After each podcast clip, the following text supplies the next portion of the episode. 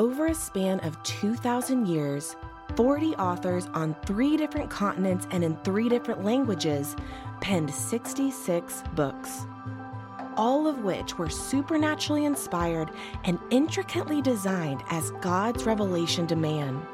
The spoken word of God, living and active, sharper than a two edged sword, recorded and bound just for us. Join us on a journey from Genesis to Revelation, all 66 books, the big book, cover to cover. This is Michael Easley in Context. We are in the book of Lamentations. This is the big book cover to cover, and we are going through one book of the Bible each Sunday, something I have never done, and I am loving it. I am learning a lot, and I hope you are as well. Um, this has been a fun week. We were in studio this week, and we interviewed uh, Dr. Christopher J.H. Wright, PhD Cambridge, slouch kind of guy. And uh, he has written a number of commentaries, but one in particular on Lamentations. And Hannah and I were recording him with our mouth hanging open. It was so fascinating. So, um, reading his commentary the past few weeks, it's been a delight. And then you talk to the man. It's just, I don't know, that's my world. I like that kind of stuff. I'm weird. Uh, let's start out with some big overview observations. Dr. Charlie Dyer writes in his commentary the book of Lamentations is a mournful postscript to the book of Jeremiah. Using five dirges or funeral laments, the author grieved over the fate of Jerusalem because of her sin. Yet the book contains more than just a backward glance at a vindicated prophet. He quotes Swindoll here it is a mute reminder that sin, in spite of all its allurement and excitement, and just stop for a second sin is alluring and exciting, sin is pleasing for the moment. In spite of all its allurement and excitement, carries with it the heavy weight of sorrow, grief, misery, barrenness, and pain. It is the other side, he writes, of the coin of eat, drink, and be merry. Dyer continues Lamentation both mourns the fall of the city and offers reproof, instruction, and hope to its survivors.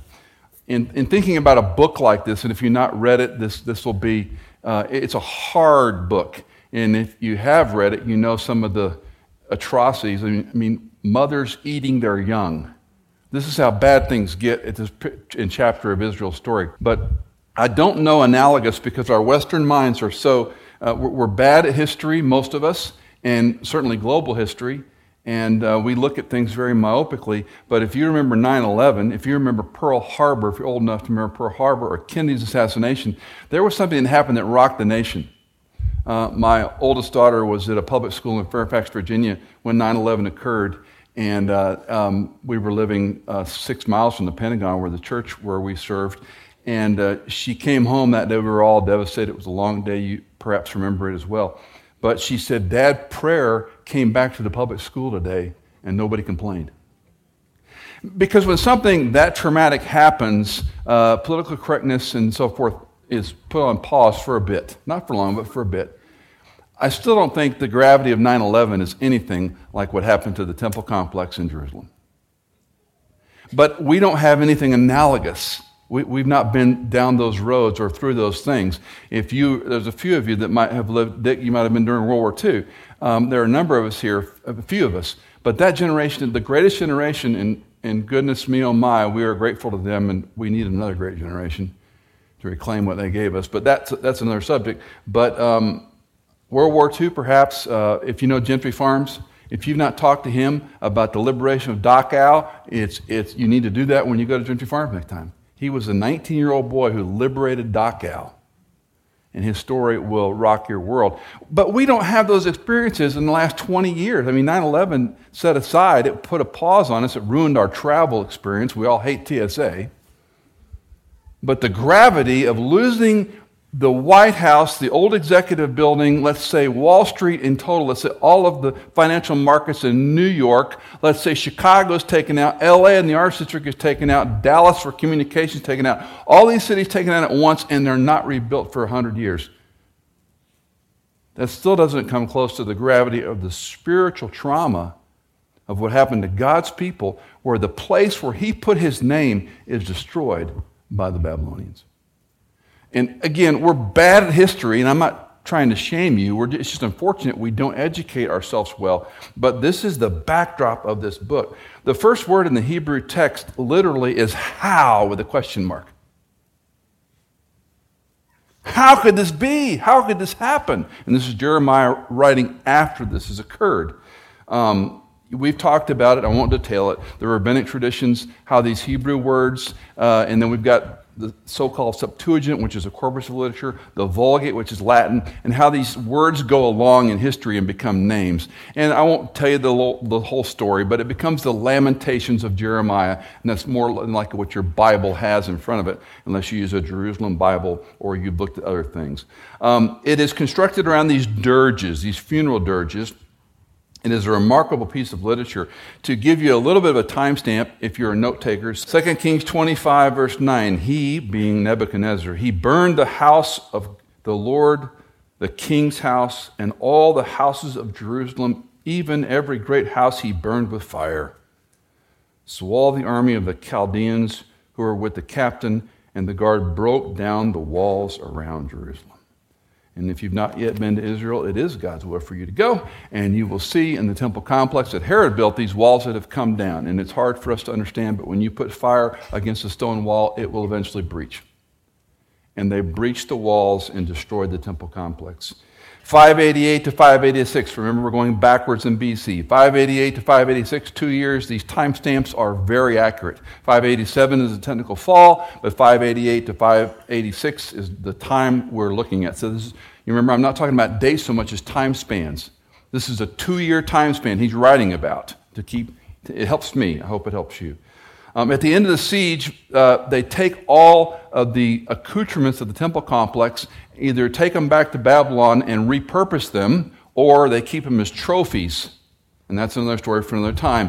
But all the things that were prescribed in the law of Moses, the lavers, the, the doors, the hinges, anything that was gold of value, it's all plundered. That's what you do when you destroy an enemy city. Jeremiah is an eyewitness of this. In both Jeremiah 39, the chapter, and 52, the chapters, uh, talk about his seeing this happening. So, this is the lament.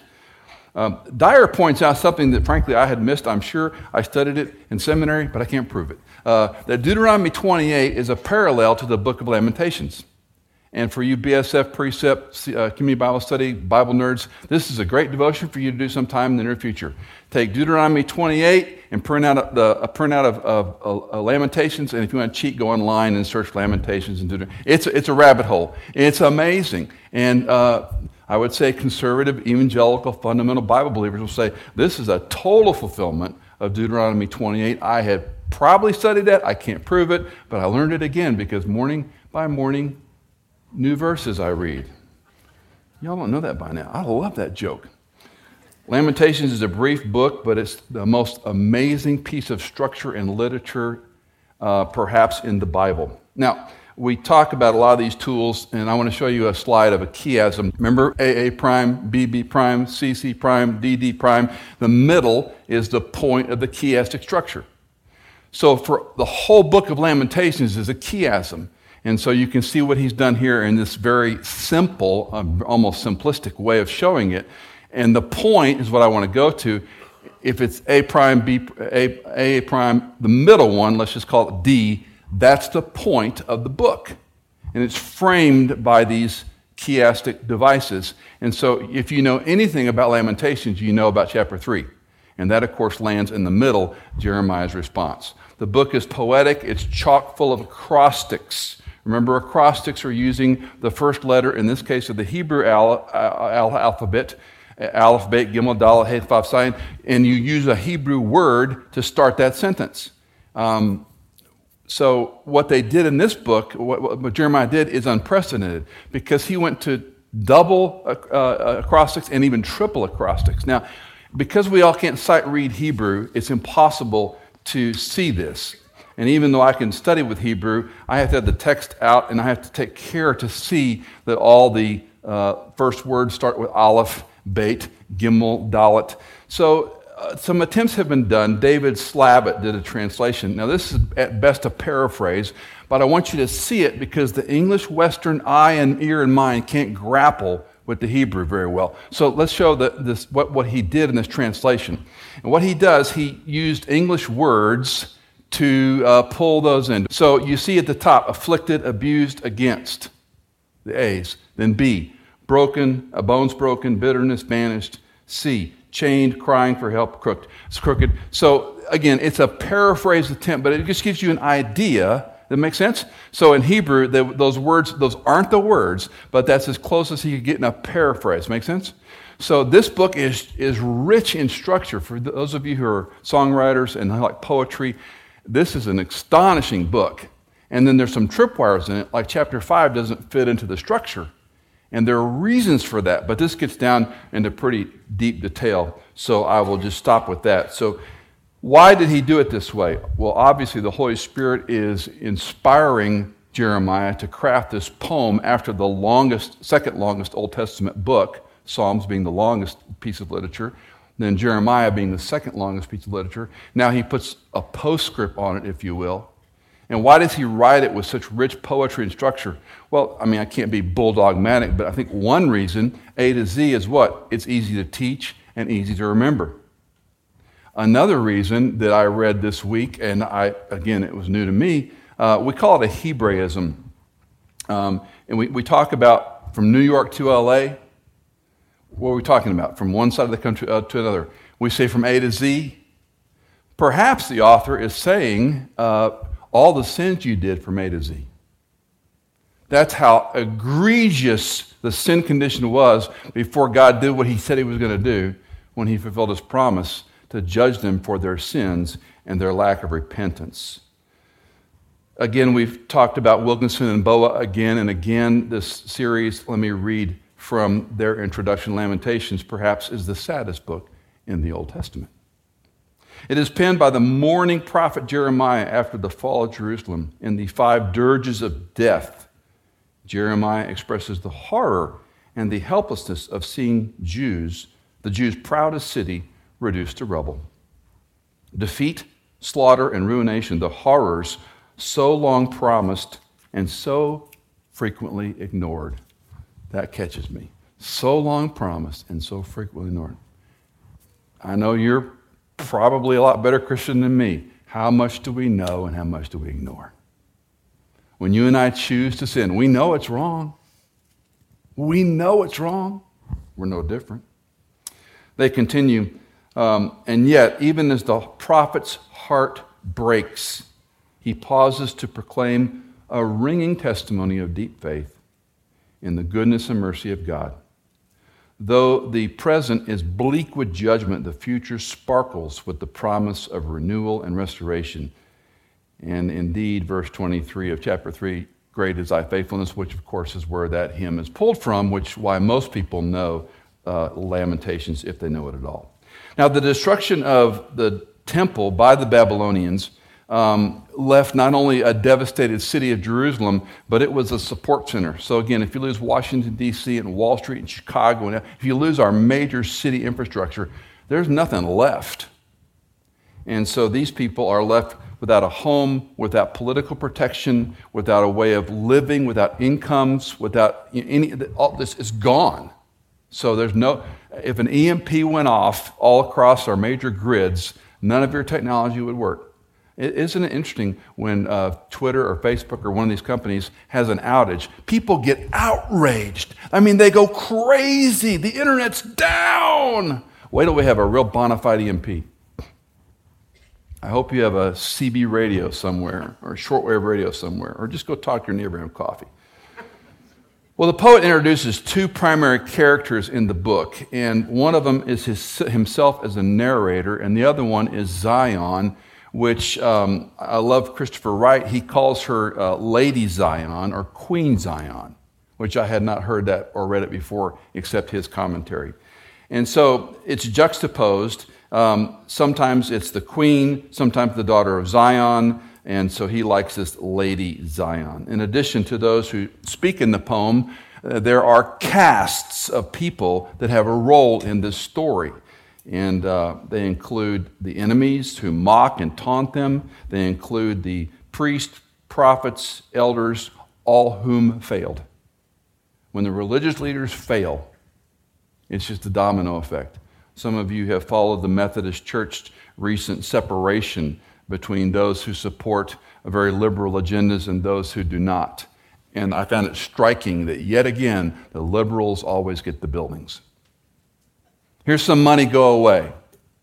The liberals always get the buildings. That's why some of the most beautiful uh, churches are empty theologically and maybe even of people. Um, the book has some horrific records of young girls who are raped and humiliated, of mothers, as I mentioned, who eat their own children. Uh, this is the worst of the worst. And perhaps most intriguing to readers, there's never one word from God. We speak of Esther not talking about God, but in Lamentations, God does not speak. Now, there's some veiled nuances, but he does not speak in the work. Perhaps heaven is silent for a good reason. Again, excerpts from a number of contributors. One, heaven is silent, which does not necessarily mean heaven is deaf or blind. We shall consider later what Kathleen O'Connor called, quote, the power of the missing voice. It's so bad, the judgment's so severe, and not only that, God is silent. You're going to sit for a while in what's happened. And tragically, because we don't understand history, most of these people will not live to see restoration. They will die in this situation. Well, on that cheery note, I love the book of Lamentations. Let's take a look at some of the passages.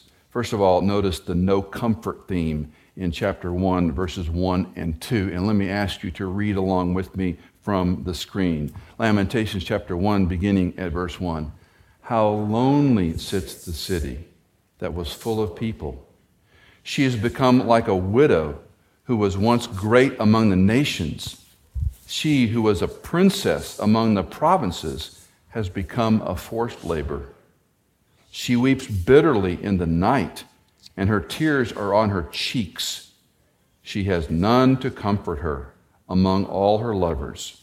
All her friends have dealt treacherously with her they have become her enemies. There's no comfort.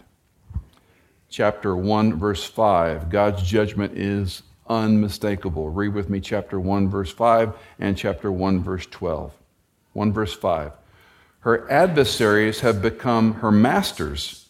Her enemies prosper, for the Lord has caused her grief. Don't miss that. The Lord has caused her grief. The attribution is that God brought this judgment on them. Continue with me because of the multitude of her transgressions. Her little ones have gone away as captives before the adversary. And verse 12, continuing the theme of God's judgment, it is nothing to all you who pass this way. Look and see if there is any pain like my pain, which was severely dealt out to me, which the Lord inflicted on the day of his fierce anger. Attribution to God brought this. Lamentations chapter 2 is very difficult to read. Um, I'm going to read one verse, but uh, I'm going to show you one verse on the screen, but I'm going to read through some of these, and I want you to hear the, the divine pronoun, which sidebar, sidebar. Um, the divine pronoun, he, you, I, me, my, when it speaks of God, uh, now they hang on to it with I because I has to be capital. Most of your English Bibles have dropped the divine pronoun. Irritates me no end. Because sometimes I don't know who the reference is uh, in Psalms and Proverbs, good luck. You're going to have to figure it out. Even I got to stop and go, is the reference to the antecedent or what's coming before? Is it about God? Is it about some fictitious person? Is it about a specific person? So I'm really unhappy with Bible translators on this, um, one of my peeves. But um, when I read the Bible, uh, one of the things I do when I come to the divine pronoun is I always circle it. I just do it in pen, light pencil because my brain can see that when I go back. And this book, especially, it's stark how prominent God is the agency here. Uh, let me just read verse 5. The Lord has covered the daughter of Zion with a cloud of his anger. He has cast from heaven to earth the glory of Israel and has not remembered his footstool. In the day of his anger, the Lord has swallowed up. He has not spared. All the habitations of Jacob in his wrath, he has thrown down. The strongholds of the daughter of Judah. He has brought them down to the ground. He has profaned the kingdom and its princes. In fierce anger, he has cut off all the strength of Israel. He has drawn back his right hand. What an image. The right hand of God is the omniscient, omnipotent power where Jesus sits and he's taken it away. I'm out of here. Your sin has become so odious, I can't do it anymore, and I'm going to have Babylon destroy you for it. Um, verse 4 He has bent his bow like the enemy. He has set his right. You get the idea. Verse 5 The Lord has become like an enemy. He has swallowed up Israel. He has swallowed up all his palaces. He has destroyed his strongholds and multiplied the daughter of Judah. Mourning and mourning. So this lament is heavy. It implicates their sin. It's, they knew it was happening. They knew it was coming. They didn't believe. They preferred to stay in their sin and ignore God's word because, after all, it had been a long time. God evidently isn't going to judge. He's not going to fulfill his word. Contraire, contraire. He's going to do what he said he was going to do. In chapter 3, the implications are very personal. And let me read from chapter 3. Again, you can follow in your Bible. This is not on the screen. Um, but this is the beginning of the turning point, and you'll notice we're going to go from he to I in this section. I am the man, Jeremiah writes, who has seen affliction. Because of the rod of his wrath, he has driven me and made me walk in darkness and not in light. Surely, surely against me he has turned his hand repeatedly all the day. He has caused my flesh and my skin to waste away. He has broken my bones. And you'll see the messianic nuances in here, right? He has besieged and encompassed me with bitterness and hardship. In dark places, he has made me dwell, like those who have long been dead. He has walled me up so that I cannot go out. He has made my chain heavy. What a great picture. And dragging this thing around. I can't get away from it. He has blocked my ways with hewn stone. He has made my paths crooked. He ha- is to me like a bear lying in wait, like a lion. Do, do we think of God in these terms? You know, some of us were raised Catholic, and I don't know about your parish or diocese or where you were, but there was a lot of hammer theology the way I grew up Catholic. Maybe some of you had similar backgrounds in your churches that, that were legalistic and hard and heavy, and God's judging you and shaming you. And, and what a horrible way to live. Those of us who came from uh, difficult homes, if we had a shaming, heavy handed parent, that, that messes up our picture of God, does it not? And what, you know, to have a, a obscure picture of God, I don't know about you dads in the room, but I was always terrified as a father, like it or not, you're giving these young kids a picture of who God is. That's pretty frightening. And you want to be able to be that child who can, you know, beat your fist on your daddy's chest, but you also want to be loved and accepted, corrected when necessary, but we're getting an interesting picture of God that certainly today, love wins, doesn't talk about these kind of things.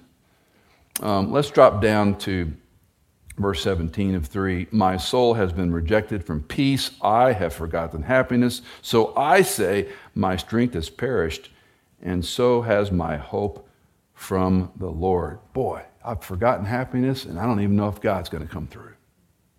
He's just laid it out. Now, um, let me give you five lessons, and we'll come back to some of the, the upswing of the book. But th- this is a book that requires uh, patience, but the lessons just fall off the page. I limited them to five. The first one judgment of sin is clearly attributed to God. This is unpopular, it's countercultural, and frankly, it's counter most Christian culture. Um, I have psychologist friends, and we have these discussions about shame and guilt, and I get so upset with them. Uh, the, the, Allan Bloom said psychologists are the sworn enemy of guilt. You know, you're a victim. That's why you're feeling this way. Uh, and certainly there's bad shame, right? We can shame people for the wrong reasons. But our society has gone so crazy the other direction. It's like, you know, sometimes a little shame and guilt go a long way. You're not going to hear that, you know, it's, you know, anywhere. I think a little guilt is good. If guilt and shame remind me and prevent me from going that direction again? Is that a good roadblock? I say it is. You may disagree. Go for it. I think a little guilt and shame go a long way. And it's got to be good, it's got to be godly. I think there is a godly guilt and shame. Don't, don't drink the Kool Aid, guys. Don't let the world teach you theology. Come back again and again to this book. It's His Word, it's His mind in print. It's unpopular as ever, but judgment is clearly attributed to God. So, when things happen to you and me, and I get this question often in a hospital visitation, I have some. do you think God is judging me? That's a very common question when somebody has cancer or an illness that can't be diagnosed, and I always give the same answer. I say, that's a valid question you need to pray through. And it's just good spiritual discipline to do a chronic where, where am I sinning, Lord? What am I, what am I blind to? What am I missing? And then confess those sins. Now don't live there because because why? We're fallen people in a fallen context. Bad things happen to all of us. Some of you know, some of us are going to have cancer, ALS, you know, you're going to have a child that's going to go through medical challenges. That's just fallen people in a fallen culture. It's not always cause effect that sin causes this. That's a, that's a lie. Sometimes God will use health and disappointments to get our attention. And that's a good calibration no matter what the cause was, but don't live there that this is happening because God's judging me. It may be He is, it may just be we're fallen people in a fallen world. But Lamentations clearly attributes this judgment is from God's hand because he warned and warned and warned. I can certainly tell you if you're living in sin and something bad happens, there's a likelihood there's a corollary. Not necessarily one on one, but there's a good likelihood. Okay? Secondly, perhaps we should be more surprised that he does not bring such punishment upon us. In chapter 3, verse 39, this is one of the verses that catches me every time I read through Lamentations. Why should any living mortal or man offer complaint in view of his sins? You know what you and I deserve? Hell. Period. None of us is any better than the next one. Uh, not original with me, but the ground at Calvary is level. Doesn't matter if you're a doctor or a general, uh, a powerful businessman or woman, successful in your, in your career in life, doesn't matter how important you are in the world's eyes, the ground at Calvary is level. It's remarkable when you look at your life and mine how merciful God is and we don't see it. If it was one on one, how long do you think you'd live? think you'd make it through the terrible twos? I wouldn't have made it past 16, that's for sure. if it was if God judged me one to one for the sins I did, I'd been pounded flatter than a pancake a long time ago. His mercy endures forever. So when we sin, he's a patient father, just like hopefully we are as parents, right? We we give our kids leash to run, but maybe rather than asking how or why, eh, we should ask, why not me? I'm thankful. I'm grateful. And that's a good posture to come to your Father. Thank God that He remembers mercy. Third, recognize that God can take our venting, but take care not to overstep.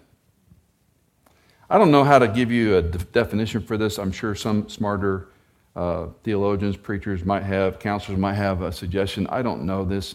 But um, when, when something happens to us and we complain against God, especially if we feel like you know our, our spouse left us, our parents abused us, uh, people were rude, we were fired unjustly, when bad things happen, it's hard to get over you don't you go through. It's hard to work through those things, and we might withdraw from God, which is really a joke. It's like God's going to be upset because we withdraw from Him. I'm not going to pray or read the Bible or hang out with other mature Christians anymore because this happened to me. That's just stupid. That's really childish. That's like a toddler who loses his or her toys and goes to their room and pouts. Hey, it's a break for mom, in my view, you know. But in your worldview, I'm going to pull away from you because you don't perform for me. That's just childishness. On the other hand, if we're blaming God and playing the role of victim our entire life, you have to ask the question when are you going to grow up? it was true in my experience, and perhaps many of yours, maturity is when you stop blaming the past, you own the present, and you plan the future. Right? You stop blaming your past. Things happen to people, they're unjust. We, we perhaps all have been a victim of some other person's sin. Stop blaming the past, own your present. What are you going to do about it? And then plan your future. That's growing up. When you stop blaming your mom and dad, when you stop blaming somebody else, your ex, when you stop blaming fill in the blank, that's when you begin to grow up and own your own stuff. There will be consequences. Sometimes they're heavier than others. Sometimes he's very merciful in his consequences, isn't he? Fourth, God is not capricious, he's not malevolent. We can get this view, again, depending on how you were raised, perhaps, or a view that you've mosaic together that God's vengeful, he's angry, he's knee jerk, he's capricious, he does things pell mell, he throws, he has a tantrum or goes into a rage. It's not taught in Scripture. Nowhere is the character of God depicted that way in Old or New Testaments. Ezekiel 18:23 is one most of us know. Do I have any pleasure in the death of the wicked, declares the Lord, rather than he, that he should turn from his ways and live? God does not delight in the death of the ungodly. And finally, we would do well to choose to worship and wait, to choose to remember, to choose to sit alone and be silent and this is where the glimpse of hope comes in. And this is where we go back to chapter 3, beginning at verse 19. Remember my affliction and my wandering, the wormwood and the bitterness. Surely my soul remembers and is bowed down within me. Now, notice the turning point of the book for, uh, for Jeremiah personally. This I recall, verse 21, to mind Therefore, I have hope. He makes a choice. This I recall to my mind. Therefore, I have hope. And this is the first time chesed, loving kindness, is injected in the story. The Lord's loving kindness indeed never cease. If you have an ESV, steadfast. If you have NIV, I don't know what it is. For his compassions never fail. They are new every morning, and this is the one you know. For great is thy faithfulness. The Lord is my portion, says my soul. Therefore, I have hope. In verse 18, he'd lost his hope from God. But in making a choice, a decision, this is the turning point of the Lamentations, which is why it's the middle of the chiastic device. Even when my experience tells me otherwise, I'm going to choose to worship. I don't know about your experiences, but I don't think you're that much different than me you and I have to not let our experience teach us anything about God. I mean, experiences can teach us, and experiences are important and helpful, but don't look to the horizontal experience to tell you who God is. What nonsense. Well, you know, God's always done this in my life. I think that's just an issue we need to grow up. Hindsight's 2020. This is the problem I have with, with charismatic theology. Not that I'm, you know, want to be mean or unkind to them, but you, you can't look at experience and words from God when things don't work out and then somehow go back around and try and double explain what really happened. When God led you to this and told you, I was talking to a missionary friend this week, he called me. They were overseas, they're stateside now, and they're having a really hard time transitioning. And he was going on and on about, you know, when you and Cindy went to different ministries, did y'all ever have, you know, disagreements and think you made a wrong decision? And I said, never. of course, Cindy never disagree. Uh, well, of course you do well, you know, this is this and this and this. I said, wait a minute, when are you going to turn the page? You're in a new place. It's going to take 18, 24 months to turn the corner. It is not going to be what you thought it was. That's why you're a leader. Because leaders go in and they make decisions and they make new friends and they work on things and they don't sit back like everybody else and watch life go by.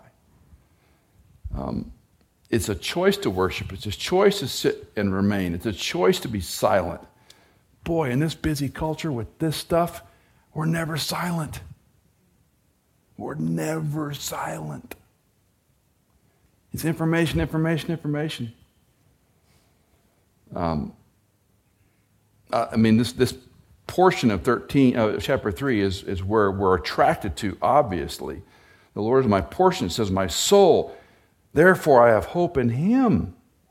The Lord is good to those who wait for Him the person who seeks him. It's good that he waits silently for the salvation of the Lord. First time the word's used, if my math is correct. It is good for a man that he should bear the yoke in his youth. Let him sit alone and be silent, since he, God, has laid it on him. Let him put his mouth in the dust. Perhaps there is hope. He brings it up again. Let him, the sinner, the penitent, give his cheek to the smiter. Let him be filled with reproach. For the Lord will not reject forever. For if he causes grief, then he will have compassion. And this is the second and last time, according to his abundant hesed, his abundant loving kindness, steadfast love. For he does not afflict willingly or grieve the sons of men to crush them under his feet. All the prisoners of the land to deprive a man of justice in the presence of the Most High to defraud a man in his lawsuit? No. Of these things the Lord does not approve. God is not capricious, He's not malevolent. And when this judgment happens, you got to sit and wait. Sit and worship. Choose to worship. Choose to remember. Choose to sit alone and be silent.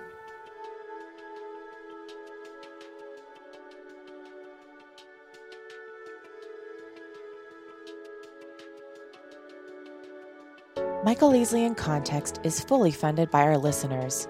Would you consider giving a one time or perhaps monthly donation to support our ministry?